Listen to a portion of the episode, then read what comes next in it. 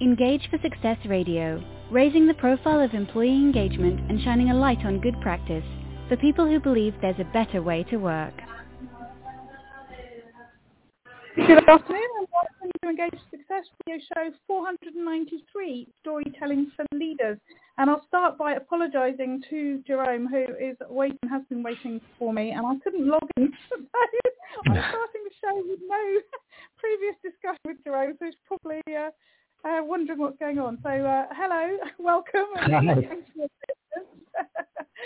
Hello, so, hello. Just continue with my intro and then I'll come back to you, but I just wanted to let you know I am here.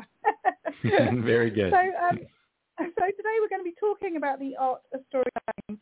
I'm Dodds, your host for today. I'm an engagement consultant working within the Engage Success core team the Engage Success movement is an inclusive movement committed to the idea that there is a better way to work by releasing more of the capability and potential of people at work. We spread the word about employee engagement and shine a light on good practice, inspiring people and workplaces to thrive. And we're widely supported across the UK involving the public, private and third sectors.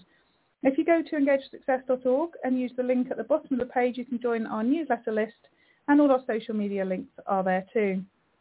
So, as I've said already, my guest today is Jerome Deroy, who's CEO at Narativ. Welcome, Jerome, and I apologise again for just jumping straight in. Thanks for joining me. No worries at all. Thanks so much for having me. so, start by telling us a bit about who you are and uh, who Narativ is, and, and what, what you do, and then we'll uh, we'll kick off from there. Sure, of course. Um, well, my name is Jerome Deroy, as you said, and uh, I am the CEO of Narativ. I run this company called Narativ, which um, which preceded me. I, I started uh, working at Narativ back in uh, 2006, 2007, and um, the the founders had already created the company back in 2000. Um, and what it is is it's a company that focuses on on storytelling and really delivering the principles of how to tell a good story but also how to listen as a kind of a foundation for telling compelling stories. So we view listening and storytelling as intricately connected. One cannot exist without the other. And we do this work in uh, leadership development, team building, onboarding, and various kinds of training around internal communications and external communications. Uh, so we've been around for, for a long time, and uh, it's been uh, it's been a great ride. Lovely. And tell us a bit more about sort of your background and how you came to be working within uh, storytelling as, as the sort of main thing that you're focusing on. Yeah, of course. So uh, I'll take you back to um, the early 2000s. Uh, I had just finished uh, business school and I was working in um, uh, at a at a bank in the marketing department of uh, the asset management division of this large global bank that was based in Paris, France. Uh, I was actually born in France. Uh, my father was French and my mother is American, and um, and so I, I kind of grew up, uh, you know, spending all my summers in the U.S., uh, but doing all my studies in France. And so when I finished business school, I started working for this bank first in Paris, and then they sent me to Hong Kong, in Asia, and um, and I was there for a few years. And I remember my first day there, which was kind of the genesis for what I'm I've focused on since, uh, especially with Narativ. But on my first day there, I arrived on the 15th floor of this glass tower building in on Hong Kong Island, and I remember that the uh, windows were floor to ceiling windows, and they had a view on the Hong Kong harbor, so I could see these ferries shuttling from Hong Kong Island to Kowloon, which was attached to mainland China. And, you know, my heart was beating pretty fast. Uh, this was my first kind of, uh, I'm not going to say real job, but, but it, it certainly felt like there was a lot at stake.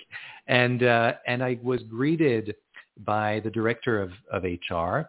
Uh, and she said, welcome, uh, you know, we're, we're really happy to have you. And I thought she was going to open the door to this large open space with these floor-to-ceiling windows with this lovely view. But she said, actually, your, your desk is going to be over there, but today I want to take you somewhere else. And so I started to follow her. And as I was following her, gradually the corridor became darker and darker. There was less and less natural light. And then we got to a small conference room with no windows and just one table and two chairs. And there were two large binders on that table. One said compliance and the other one said employee handbook. And she turned mm-hmm. to me and she said, I would like for you to go through these in the next 48 hours. So I spent my first two days, you know, I went back home obviously to sleep, but, uh, but otherwise I was in this conference room, this windowless conference room for my first two days reading these binders and then at the end of which um, she came back and, and then she said, let's watch some uh, training videos that seemed like they were dating back to the 80s, which at the end of the 90s, early 2000s still was pretty old. And, uh, and, um, mm-hmm. and then after that, uh, it took a, about a week more for me to actually meet someone who was even remotely related to, to the work that I was doing and maybe another week to finally meet the people that I was directly going to be working with. Um, and that really informed the, the rest of my career because uh, four years after that experience, I found myself in, in, uh, in my boss's office and told him I quit. And he asked me what I, what I was going to do. And I said I wasn't sure, but I knew that it was going to be creative and meaningful. And I left and I came to New York and I and I met the um, founder uh, of Narativ, um, and and he started telling me about storytelling as a way of engaging people. Um, and his work so far with Narativ, where he'd taken the company, was really in kind of the nonprofit and foundation realm, more around advocacy. How can you use your story to give voice to marginalized populations, for example, and had quite a lot of success with that. But he was interested in bringing it into the business realm. And when he said that word engagement, that's really what resonated for me because it took me back to that first day uh, in, in that job that I just described where there was no uh, kind of intentional way of engaging people beyond checking the box. And that onboarding experience really stuck with me as something that wasn't so positive. And I felt like then what I had sort of researched and read about in the business world time and time again was how there were more people, and still today, there are more people that are disengaged at work than people who are engaged and you know who say they feel engaged at work. And that mm-hmm. became sort of my mission for storytelling, using these principles of storytelling that Narativ has, this method that we've got, uh, in order to engage people like nothing else has before. So go beyond the traditional way that we might see tori- storytelling around presentation or pitching, for example, which is something we do. But now it's more and more delving into this realm of internal communications, especially employee engagement and, and leadership development. Storytelling does engage people in the workplace and, and in what sort of um, situations. Something that um, I mean, it was interesting. You've just already said, you know, you've just told me a story, which mm. was compelling.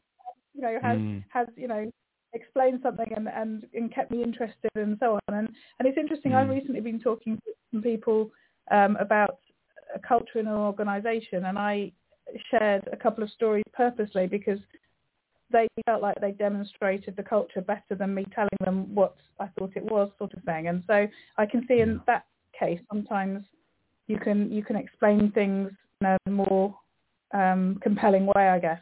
Um, and I guess that comes into all sorts of parts of the uh, employment relationship. But let's talk a bit more about all the different sort of times that storytelling can be and how to do that.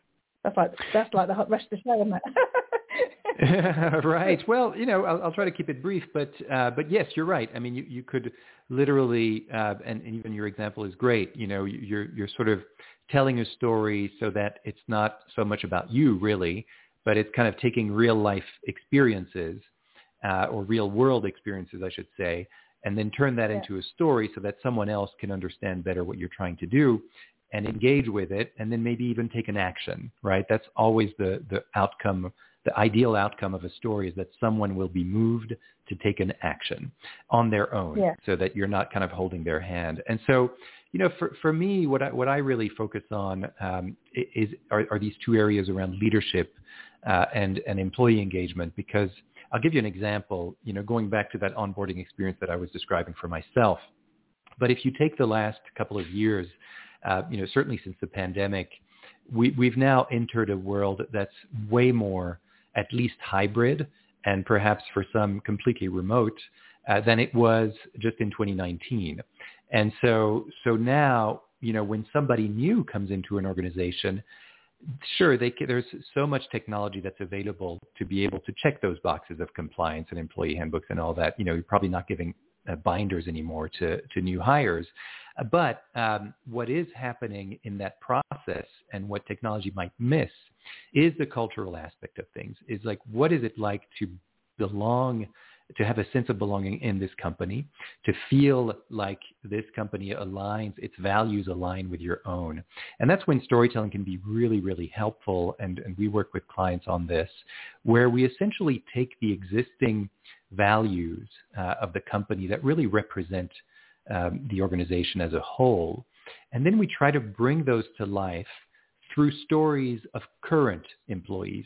So people who've actually been there and who've also been in situations that new hires are very likely to go through, things that are not in the job description, things that happened, mistakes that happened that you learned from, etc. So we sort of and we connect those to the existing values so that people feel that that they can see that connection very very clearly. So if I say, you know, we had one client one of the, their values was, you know, we we do the right thing, comma always. There's many, many, many companies who could say that, right? Uh, and there's many different versions of even that sentence. But when you hear a story of a current employee telling you about an experience that they had a, with a customer, and they never tell you in that story, we do the right thing always, but you as a listener, as a new hire, you hear that story and you say, wow, you do the right thing always, don't you? Then that's a win for us, right? That's something, something got communicated that you couldn't read in a description or you couldn't read in a branding handbook, right? That that's essentially what's at the crux of our of our work uh, and how we approach mm-hmm. storytelling strategically is is looking at what is it that needs to be brought to life here that's not in the job description, that's not in any handbook or pamphlet, uh, but rather the things that really you want to know internally. And you know, it all it also works externally because when you do that work of finding the storytellers, the people who've had the lived experience of what you're actually uh, trying to represent and trying to sell to the world.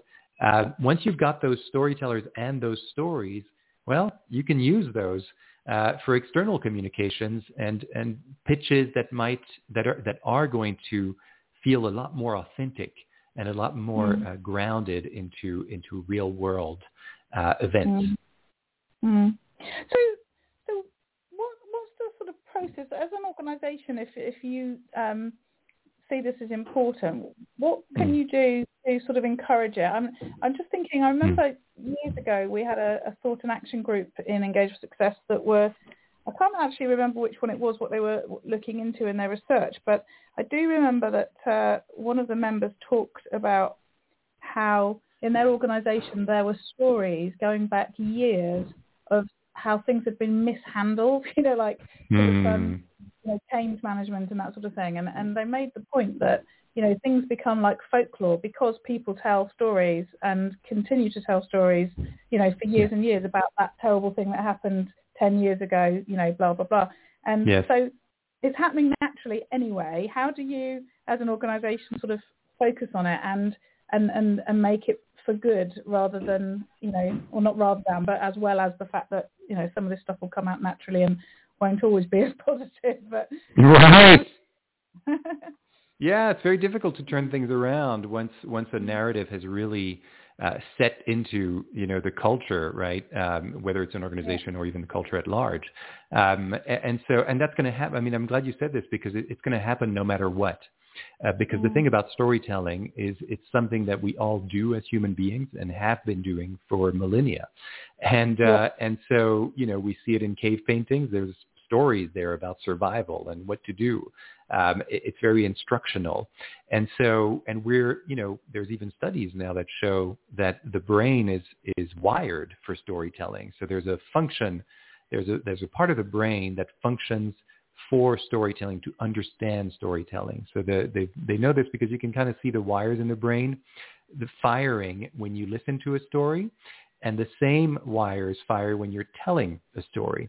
Uh, and so, so there's a connection there, and it's what makes us want to know what happens next just absolutely naturally. If I say once upon a time, or if I say I was walking down the street and then someone approached me, now my brain is connecting in a very, very different way than everyday discourse, right? There's something specific happening and I need to know what happens next. It doesn't matter how cynical I am about the world. I, I have to know because my brain is wired for it. And I say this uh, very intentionally to answer your question because a lot of times people don't pay enough heed to storytelling. They're like, you know, that story happened 10 years ago. Yes, sure, some people are still talking about it, but I'm sure it doesn't have as much power as it did 10 years ago because we've got all these other experiences now. Well, guess what? No, it still has a lot of power because everyone's brain is going to remember that story more than the statistics, the pie charts that show how you successfully navigated a change sense and how you turn things around. Look at the numbers. The numbers don't lie. Look at the data. That's what's going to make the difference. Well, no, it's not. Actually, you need a story to have with combined with that data and those numbers in order to turn things around. And you need to intentionally look for the stories that are authentic, that are authentically happening uh, rather than sort of speaking through a spokesperson, right? So again, I, I go back to this idea around what leaders need to do in these situations is really try not to be the mouthpiece in order to, to change a narrative of something that's been negative for so long. But if you're going to try to change a narrative into something positive, you have to find the people who have those positive stories to tell and who are authentically connected to the message as opposed to the usual spokesperson, might be the CEO, the CMO, whoever it might be, uh, that kind of talks about these things, right? Once you start to see people um, in your organization who aren't the usual storytellers and you elevate them to be storytellers and to talk about those positive experiences that they had with customers, it's a lot more credible to the audience. And so that's a lot of the work that we do is we try to find you know, who are those storytellers? And we work with leadership to identify them. And then we give them tools uh, to tell those stories and, and principles. And so, you know, it's a lot of, they have to practice and they have to work on it because uh, it doesn't necessarily, uh, even though storytelling is natural to us and we understand it very naturally, there are principles and guidelines that one can learn uh, in order to make a story more compelling. So people go through that process and then at the end, they've got a, a roster or library of stories, if you will, that you can kind of pick and choose from for different for different audiences, and that usually turns turns the tide. The more stories you have that mm-hmm. are of that ilk. Mm-hmm. And so, what what does a story look like? Is is, is there a mm. sort of like a template, a pattern, a, a general shape? Is that is that yeah? Absolutely, absolutely. You know, we um, our method has seven steps, and we take people through those seven steps. But I'll, I'll give you just a, a, little bit of a, a preview, because to answer your question, yes, there is there is a template. I mean, you can follow a certain structure, um, and and that structure typically has a. It's going to sound very obvious, but it has a beginning, middle, and an end.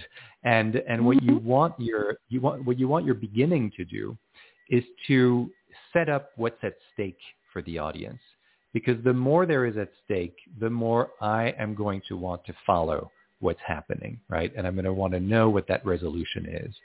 Uh, and my mind is going to start to work to make connections. And the more you get your audience to work, the better because we love stories and we love to fill in the blanks, right?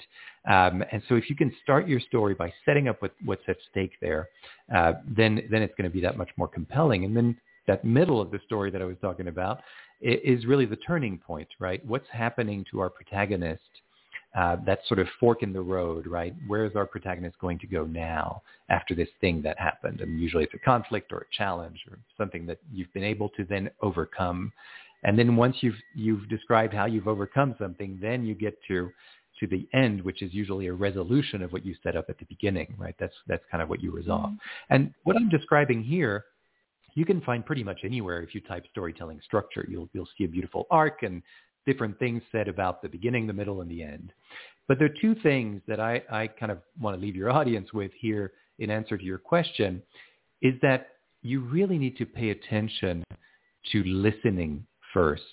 And what I mean by that is not necessarily just your audience. You do have to think about your audience a lot. That's kind of what we even call like that's that's your direction is you know what does my audience need to know and what do they care about and then i'm going to find a story that relates to that but you even before you go there you start with yourself what is currently preventing you from being able to listen fully from being able to be fully present with that audience that you're trying to convince or persuade of something. And only once you look at your own listening will a story start to emerge. Because if you only pay attention or you start with just paying attention to your audience, you're going to try to find experiences that may not be that authentic to your own kind of life and career. And so we always tell people go back, you know, be introspective because you can try and guess what's going on with your audience as much as you want, but it's much harder than to look at yourself and to say, here's what's going on for me and here's what's kind of blocking me right now. And once I can set aside, identify those blocks I can sort of set them aside, at least for the time that I need to be creative around this story and see what kind of story emerges. And then once that experience emerges, I look at my arc, you know, beginning, middle, and end as I've described, and there's one more thing that I need to do, which is to really focus on what happened. A story, a compelling story, is always the, res- the answer to this question, what happened, as opposed to what I thought about what happened what I felt about what happened, what my opinions were about what happened, what my interpretations, my judgments, etc., were about what happened. Usually that's kind of what people do. They say, oh, you know, I feel so unhappy about this situation. It's really unfair, uh, and, it, and it's just a terrible place to be in. That's not a story.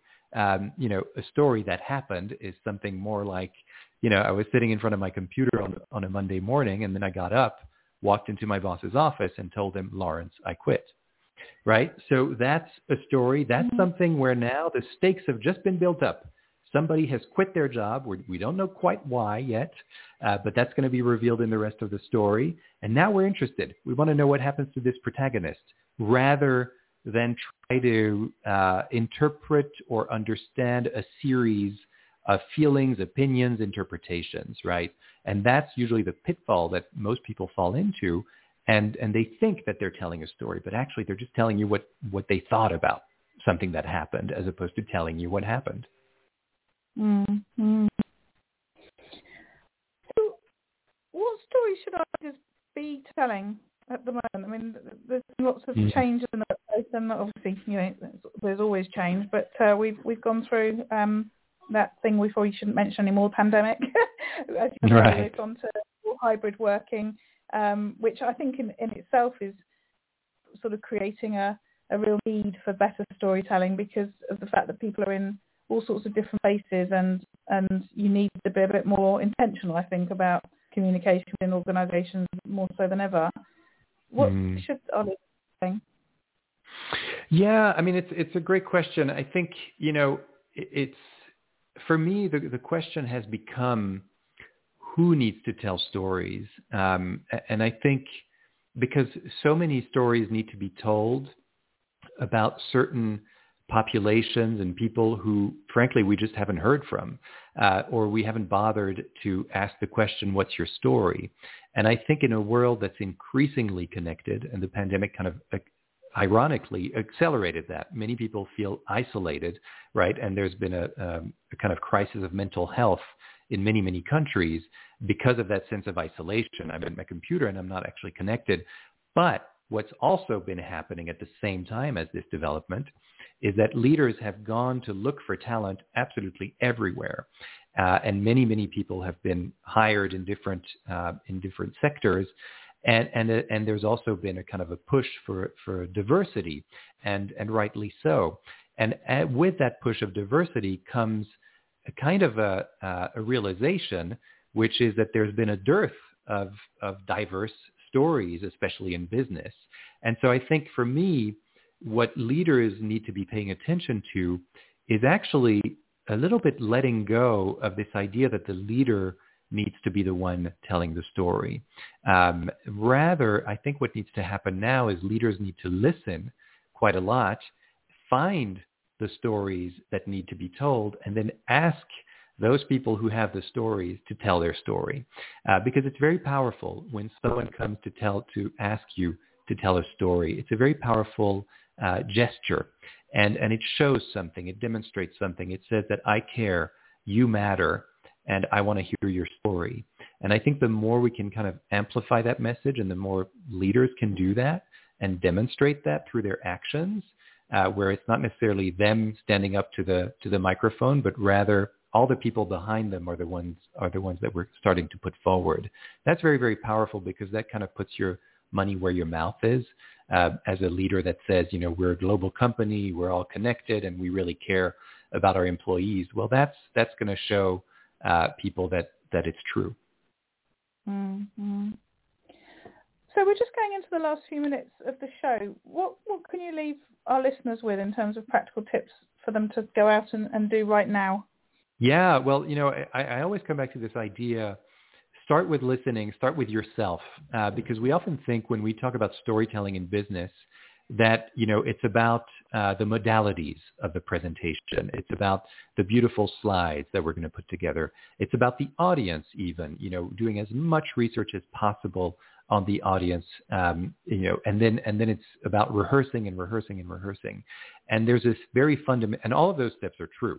Uh, you should absolutely be paying attention to that. I'm not saying to throw that out, but rather than starting with those things, start with yourself. Start with your own life experiences and see which life experiences are relevant to the audience, which life experiences could lend themselves well to a visual presentation, um, et cetera, et cetera. But, but sort of starting with yourself, I think, is really important because we tend to look outward when we, when we try to tell a great story rather than looking inward and seeing that, you know, there might be a story that you have that happened when you were in university and you've kind of forgotten, forgotten about it, but it still shapes who you are today, how you do things. That might be a story worth telling for an audience because it's very relatable. Um, you know, it shows that you're human. It shows that you went through something, or whether it's a story about your parents or your kids, but something that makes it a little more personal um, is also going to raise the stakes that I was talking about. So try to find those personal lived experiences that you can relate to first and foremost that really kind of excite you uh, and then and then see how that can relate to a, an audience um, to see how you might make make yourself more memorable and more relatable that's that would be my first uh, kind of tip practical tip to look at and then the second is to really pay attention to how stories are told uh, you know, look around. It's almost like you're doing marketing research. Um, you know, you're, you're looking at what others are doing in the market. Well, look at other people, leaders that you admire. It's very, very likely that any leader you admire is also a great storyteller. And so I think the more you can kind of look at that and a little bit hone your craft and then see this idea that I was talking about, the what happened uh, method, that's what we call it. Uh, that's part of our methodology and really kind of try to distinguish when you're describing something that happened as distinct from something that you felt or that you thought about what happened. Uh, maybe tone down that that part of the story and and rise up the, the you know make the make the what happened factual uh, parts of your experience much more rich uh, and detailed because that's what is going to engage your audience's brains because we all have the same brain and we all engage in the same way with it. And every single human brain on this planet engages with storytelling. We just can't help it. So the more you'll do what happened uh, and less about, you know, uh, what you thought or what you felt, then you're going to have a lot more success. Brilliant. Thank you, Jerome. It's been a really interesting session and a bit of storytelling in there, obviously. Mm-hmm. yeah. really appreciate your time and, and for sharing with our audience. Thank you. Of course. Thank you so much. It was great to be here. You know that uh, next week uh, we have um, a special show for you and um, we are going to be being, I think, a special guest uh, presenter. So uh, keep an eye out for that. Engage for Success Radio, raising the profile of employee engagement and shining a light on good practice for people who believe there's a better way to work.